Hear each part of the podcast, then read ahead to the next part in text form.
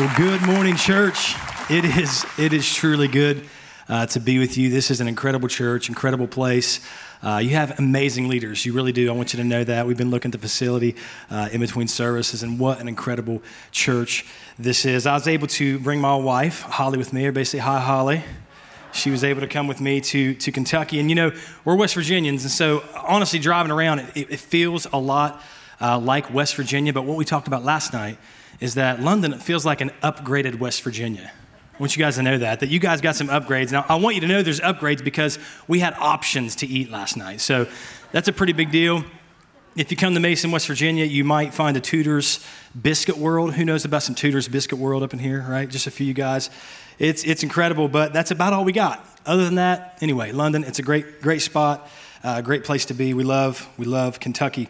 Uh, I've been loving this series old school, been keeping up with it, watching it myself, and uh, going over the messages. You guys have incredible teachers, incredible leaders that are leading you through some of these stories in the Old Testament. I've been loving the series, may even try to pull it off uh, myself back home. But, you know, ever since I heard this word, uh, this, this, uh, this quote about the Word of God, I've loved it. And it goes something like this Although God's Word was not written to us, it is certainly written for us. I'm going to say that again. Although God's word wasn't written to us, it is certainly written for us. And today, I truly believe if we lean into the scripture, lean into the text uh, that is before us today, that God is going to speak something to us because the word of God is for us today. With that being said, let's get right to it. 2 Samuel uh, chapter 4, verse 4. This is pretty cool because we're picking up, really, I believe, where you guys left off last week, talking about David and Goliath. This is kind of on down the line here, the timeline in Scripture. So 2 Samuel 4, verse 4, it goes something like this Jonathan, the son of Saul, had a son who was crippled in his feet. He was five years old when the news about Saul and Jonathan came from Jezreel. And his nurse took him up and fled. And as she fled in her haste, he fell and became lame. And his name was Mephibosheth. His name was Mephibosheth. Just so you know, as a West Virginian coming, I get the task to talk about Mephibosheth. Yes, I listened to Google about 58 times before I came up here to get that name down. I had people asking me after last service, how do you say that name? Hopefully, if nothing else today, you can walk out of here and say, we learned about Mephibosheth. All right, let's pray. Father, we love you. We thank you. Praise you for your word. Thank you for your goodness, your grace, and your mercy toward us. I pray that the word of God speaks to us today. Open our hearts, open our minds to receive it. May we, may we gain and glean everything that you want uh, for us in this text today. It's in Jesus' name we pray. Amen and amen. Men, well, listen, I started reading the Bible uh, when I was probably 15 years old. I was, I was born again, saved, whatever terminology you'd like to use. Followed Jesus, started following Jesus at 14. And I started digging into the Bible myself uh, at age 15. You know, I didn't really have a whole lot of guidance in it as far as anybody telling me where to go or what to do. So oftentimes, I don't know if I can connect with any of you on here in this place, but oftentimes I'd take the Bible, and before I read, I'd say, God, Show me a verse today. This is before Bible app, right? Before you had a verse every single day just thrown at you. Uh, at that time, I, I didn't have a cell phone or anything like that. So, God, can you speak to me today? And I would like flip through the pages and just stop. Anybody ever do that? Right? How many y'all know you can get some serious trouble doing that, right? You know what I'm saying? Like you, you open up and you get to a verse like 2 Samuel 4 4 and you find out about this five year old kid who, who just became crippled, it's not super encouraging. I'm not sure where you go with it from that, right? Like, okay, what are you trying to speak to me today? But oftentimes when I would do that, flip through, find a verse, it was possibly about death and destruction, I'd pray again. God, could you show me something else? Possibly a little more encouraging. And as I began to learn, you know, the difference between the Old Testament and the New Testament, somehow by the Spirit, I would always lean toward more the New Testament. You know, there's something probably encouraging for me in there. But listen, God's word is for us. And, and a lot of times, although we may see one verse that carries a lot of heaviness, there's so much more for us in God's word throughout these stories. Um, I, I believe this is one of the most tragic introductions of Bible characters. Mephibosheth has this introduction and it's really tragic. I mean, he's a five year old kid, and they're, they're fleeing. Uh, they're fleeing the town, and all of a sudden they fall, and he ends up crippled. The Bible says he ends up lame in his feet. And so This is possibly one of the most tragic introductions within the Bible. But I first want to share some history about this verse because there's a lot of history in this verse. And I think some of your pastors have been talking about it how these are adult stories, right? These are adult stories with adult details. And there are so many adult details within uh, this, this story. But in verse 4, the line there says, The news about Saul and Jonathan came from Jezreel. We need to start there because we need to ask ourselves, what was the news? You know, what, why were they running away?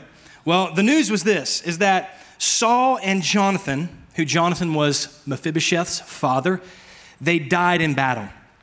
All right, they were killed in battle. And that's what the news was, right? The news was that your grandfather and your father just died in battle. There was a new king in town, and his name was David. You heard a little bit about him last week. Now, David, Saul, and Jonathan, they had this layered relationship. You got any layered relationships in your life? Maybe some of your family members, you have some layered relationships. You love them, but there's a lot of stuff in between, right? Well, let me just tell you that between David, Saul, Jonathan, there was a lot of layers in their relationships. And, and Nate covered a little bit of this last week. And I just want to give you, and I mean very brief, I want to give you a brief uh, rundown, if you will, on the history of these relationships between Saul, David, and Jonathan. If you're with me, say amen. All right, let's move forward. It said, Saul was the first king of Israel, right? That's, that's what we need to know today, first and foremost. Is Saul was the first king of Israel. Uh, Saul brought David into the kingdom as a young man for his musical ability. So, this is the first introduction of David into this kingdom, Saul's kingdom. Uh, David had musical abilities, and so Saul had need of that at a time in his life, and he brought David into the kingdom to play music for him. Uh, in that time, David becomes very close, I mean, very close, best friends with Jonathan, who was Saul's son. Uh, they confided in one another.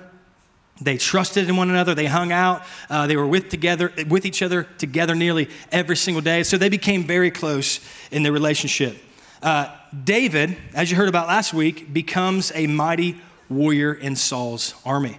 Right? David becomes this mighty warrior in Saul's army. Um, eventually, Saul turns from the Lord and continually eyes David, wants to kill him all of the time. And there are many adult details in between. I mean, if you want to read some serious stuff, uh, go to 2 Samuel, begin to read some of those stories because David was constantly on the run from Jonathan's father. Get this, this is layered, right? Your best friend's father wants to kill you for many years of your life. I'm not sure. Do not raise your hand if that's your case because that's a little messed up and maybe we need to get you an escort out of here. But just know this is a this is a layered relationship, a, a layered story and basically, Saul turns from the Lord and he tries to continually kill David. David is anointed as new king. Again, many adult details in between. And we find ourselves now here in this verse, all saying all of that to find ourselves back here in verse 4, where, where Jonathan and Saul are now killed in battle, and David is taking the throne. So essentially, what is happening, if we can just be real simple, I'm, I'm a simple man, so I just want to shoot straight with you. Everybody in Saul's family was getting the heck out of Dodge because they were afraid they were going to die. All right? Culturally, in that time, when a new king took the throne and a new kingdom took over, if you were related to the old kingdom in any way, if you, if you were a relative or very close, you wanted to run for the hills, right? Because you didn't know if you were going to make it. The reason was because the old kingdom, or the new kingdom, did not want a resurgence from the old kingdom. So if you were a part of that in any way, you wanted to get whatever you could get and get out of town. Now, let's think about this scenario for Mephibosheth. He was fleeing as a five year old little kid.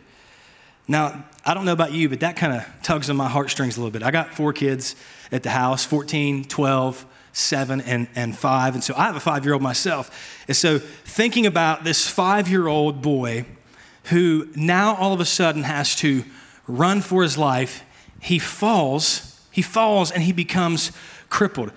Uh, I, am sorry that I made the verse even more depressing for some of you today, but we are going somewhere with this. We have to realize the, the heaviness of this text. There's so much heaviness in verse 4. He was fleeing as a five year old uh, and, and with his caregiver, and they had a fall and it left him broken. And so, my, my first point today that I want to share is this Mephibosheth was broken by a fall. Mephibosheth was broken by a fall. Now, imagine what it must have been like for him.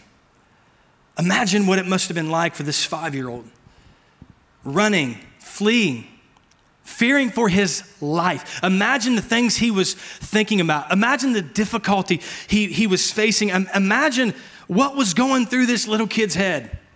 He once had everything, and now all of a sudden he has nothing. Get that? He went from having everything to in a moment having nothing, right? Nothing at all. He was taken care of. He was fed. He had caregivers, probably not just one, but many. He was a part of the king's family. He was the king's grandson. And now, all of a sudden, I'm not sure what they were doing beforehand, but they're grabbing him up and they're saying, We have to go. We have to go. Not just we have to go, but your grandfather and your father is gone. So, in a moment, we have this young man, this five year old, who's trying to navigate through the most difficult things of life the difficulty of losing two family members very close and now also being crippled in his feet. Mephibosheth was broken by a fall.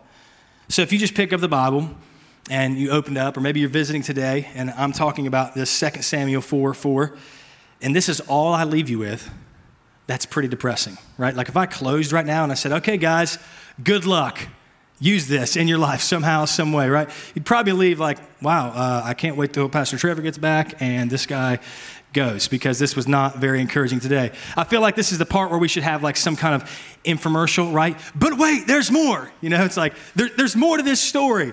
And we find ourselves years later going to 2 Samuel chapter 9, verses 1 through 4. There is more, there is some encouraging stuff uh, to the story, and I would like to read it today. It says this David said, is there still anyone left of the house of Saul? Remember, this is years later. He said, That I might show kindness for Jonathan's sake. For there, there was a servant of the house of Saul whose name was Ziba, and they called him to David. And the king said to him, Are you Ziba? And he said, I am your servant. And the king said, Is there not still someone of the house of Saul that I may show the kindness of God to him? Ziba said to the king, there's still a son of Jonathan. He is crippled in his feet. He's crippled in his feet. The king said to him, Where is he? I love that question. It reminds me uh, of Genesis in the beginning when, when, when God was looking for Adam. And he says, Where are you? But see, King David, he says, Where is he? We find ourselves now, verses 6 and 7. It says, And Mephibosheth, the son of Jonathan, son of Saul, came to David and fell on his face and paid homage. And David said, Mephibosheth. And he answered, Behold, I am your servant. And David said to him, Do not fear, for I will show you kindness. Get this. I'll show you kindness for the sake of your father Jonathan. And I will restore to you all the land of Saul your father, and you shall eat at my table always. You eat at my table always. I want you to think just for a second about the turn of events for Mephibosheth. Think about all the years of hiding. Think about all the years of the fear. Think about him just dealing with his everyday life of being crippled, not able to walk, not able to take care of himself fully and completely. And now, now we find him in this place where he, he, he's totally been turned around and he's totally been restored. You know, as I think about this story, I think about what the Bible says about King David. If you've been coming here long enough, you've probably heard it before that David was a man after God's own heart. Anybody heard that before? David is a man after God's own heart. And here's what happens I'm not sure if David was taking a walk.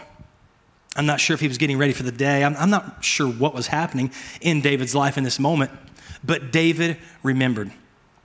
David remembered his friendship with Jonathan, who was king Saul's son. He, he remembers the talks. He remembers how they confided in one another. He remembers how they, they trusted one another. And he begins to think, I wonder, I just wonder, in all these years of separation, I wonder if there's anybody left in this family that I can show kindness to. Now, Mephibosheth, on the other hand, he possibly felt forgotten. He possibly felt like no one knows even who he was. He possibly thinks about his life, if he had any good memories at all. He possibly thinks about his life before the fall. He possibly lived in fear his whole life. Is there a king looking for me? Is there someone who wants to take my life? Because remember, the last memory that he had of this new kingdom was them running, was them being terrified, was them being afraid, and we have to get out of this town. That's his last memory of this new kingdom. But there was a king looking for him. There was a king looking for him. The king said, Where is he? Where is he? And this is what I love. There was a king looking for him, but not with an eye to kill him, with an eye to show him kindness. There was a king named King David looking for Mephibosheth, someone he could show kindness to. And so, long story short, they, they bring Mephibosheth to the king. And I love this. Even though Mephibosheth was broken by a fall, Mephibosheth was found by a king. He was broken by a fall, he was found by a king. The king found him and brought him near. Get this, after the fall, after he fled, after all this fear that he had lived with, after all that Saul did to David, which was many, many terrible things, the king finds him. And he doesn't find him wanting to kill him, he finds him wanting to show kindness to him. The king found him, brought him near. Get this David's extension, his extension of grace and his extension of mercy was unwarranted and it was undeserved. Right? Culturally speaking, this would not have happened. There's no way David should have ever said, you know what? Find somebody from the old kingdom that I can show kindness to. Find somebody that, that, I can, that I can bless. Find somebody I can be good to. No, that would not have taken place. But David, in grace and mercy, stretched out his hand to Mephibosheth. By all reasoning, Mephibosheth should have been kept at a distance. Now, it seems at this point that Mephibosheth starts understanding that, man, this king, I don't think wants to kill me. Uh, you know, up until this point, maybe he still had questions, maybe he still had reservations, but now he's in the presence of the king. And the Bible says that he, he falls down before the king, he, he pledges himself to the king. He accepts and he recognizes the kindness of the king. And this may be the most important, I believe, part and detail in the story, and it is this Mephibosheth surrendered as a servant. Mephibosheth surrendered as a servant. So we see first, as a five year old, he's broken by a fall. Then we see that he's found by the king. He, he, he doesn't have any reservations now, and now he's surrendered as a servant. He came to understand the character of the king. And I'm not sure what you were like, me growing up, I don't think I had the right understanding of the king. I don't think I had the right understanding of the king. I, I don't think I had the right understanding of, of church. I, I always thought it was a fearful thing to come to church. I always thought, man, God's out to get me. But then I began to understand the character of God. I began to understand who He was, and my heart was softened. Are you with me? And, and we, we, we find ourselves getting to this place where now Mephibosheth in this story is understanding okay, this king is not who I thought he was. And so he surrenders as a servant. The story gets better. David does the unexpected. David does the unexpected. Because at this point, I think it would have been enough for Mephibosheth to simply be a servant. To simply say, okay, now my needs are met. Okay, now I guess I, I, I, can, I can be a part of this kingdom in some way. At least I can serve. At least I don't have to run in fear anymore. At least I don't have to hide. At least I don't have to try to, to take care of myself. I'm surrendered as a servant. But guess what happens? David invites him to the table. Mephibosheth was invited to the table of the king. Think about this, this transformation. Think about this process where he was far from the kingdom. He was broken. Now he's found. He says, I'll be a servant. But David says, No, no, no. I want you to have a place at my table. I'm talking about constant relationship. I'm not talking about just one time like the king was like, hey, hey, I just want to give you a pat on the back, really sorry about everything that happened. No, he goes all out and he says, I want you to now be at the table. I want to invite you to this place. Mephibosheth was invited to the table in his brokenness. In his brokenness, he was brought to the table. He was invited to the table just as he was. You know, David really was a man after God's own heart. He was invited to the table in the midst of his brokenness, in the midst of who he was. And not only was he invited, but he now restores Mephibosheth. He restores possessions. He restores some of his, his, the family stuff back to him. If you read the text, that's what it says that, that Saul's stuff was restored, Saul's land was restored to Mephibosheth. His works, nor his worth, made this happen. Think of that. There's nothing Mephibosheth did to make this happen. Like, he didn't pursue the king. Do you get that? He didn't pursue the king, the king pursued him. And now he's getting all this stuff restored back to him. Under, understand that no, by no works, but by no, by no good deeds was he receiving these things back. It was simply because of the goodness and the kindness of the king. Only by accepting what the king had to offer was he finding this restoration. Now, we are getting somewhere in this story. I just want to take you through this journey and take you through this process because, man, it, it's, it's an up and down roller coaster of emotions. We find Mephibosheth for years and years simply being broken, simply in fear, simply in hiding. And now, all of a sudden, all this stuff's coming back. All of a sudden, now he, he is found by this king and he says, I'm yours. I'm your servant. And now he's invited to the table. But let's check out this, this final verse 2 Samuel 9 11. It says, Then Ziba said to the king, According to all that my Lord the king commands his servant, so will your servant do. So Mephibosheth ate at David's table. Get this, like one of the king's sons. David ate at the Lord's, I'm sorry, Mephibosheth ate at the Lord's table, David's table, like one of the king's sons. I guess I should keep my eyes on the scripture and not you when I'm trying to read the scripture. Let's do it one more time. David's, and I just messed it up again.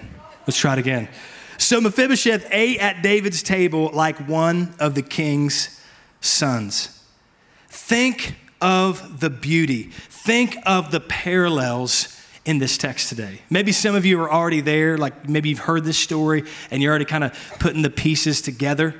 But, but I think there's been something that, that has been said here in this church is that everything in the Old Testament is like a neon sign pointing to Jesus, right?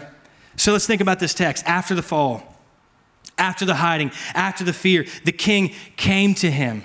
The king found him. The king invited him. The king restored him. It's, it's almost like the scripture is telling us about something before it ever happens. You see, I just so happen to believe that all of the Old Testament is pointing to Jesus. That from Genesis to Revelation, all of the scripture is about Jesus Christ.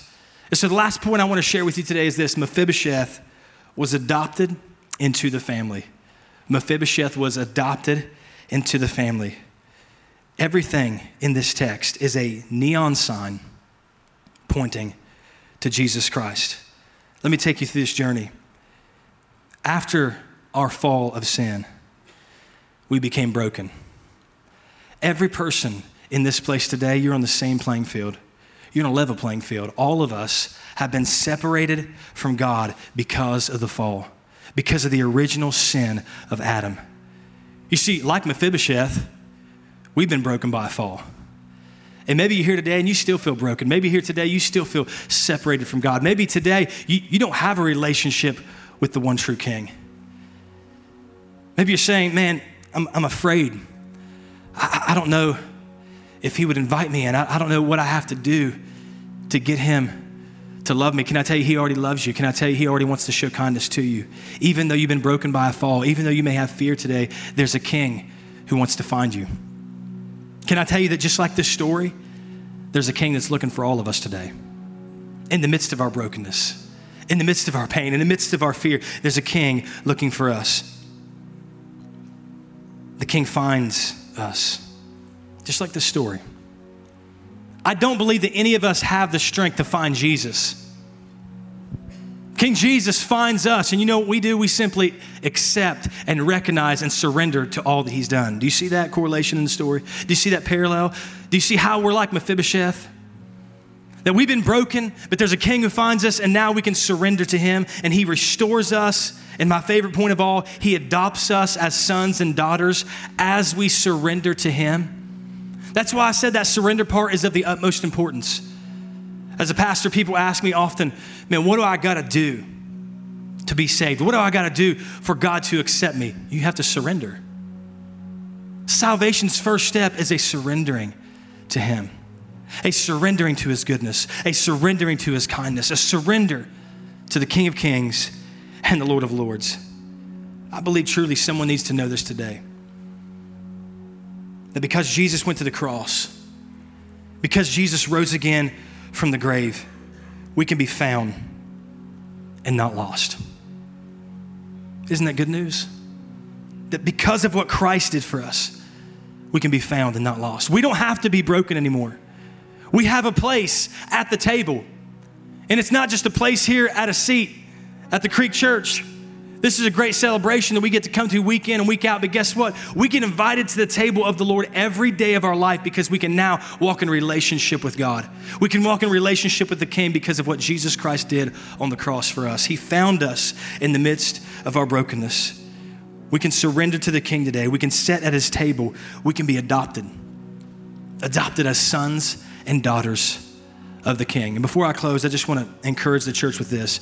Maybe you've been born again for a long time and these stories, these parallels, sometimes they they kind of just run together and maybe you don't have the feeling you once did when you thought about salvation and the grace and mercy of God. Can I just encourage the church today that none of us deserve a place at the table? None of us have earned it. Maybe you grew up in the church. Maybe you're, maybe you're like my wife. I joke, I say she was born saved. she was just born good. Maybe, maybe that's your story too, but can I tell you, none of us deserve it.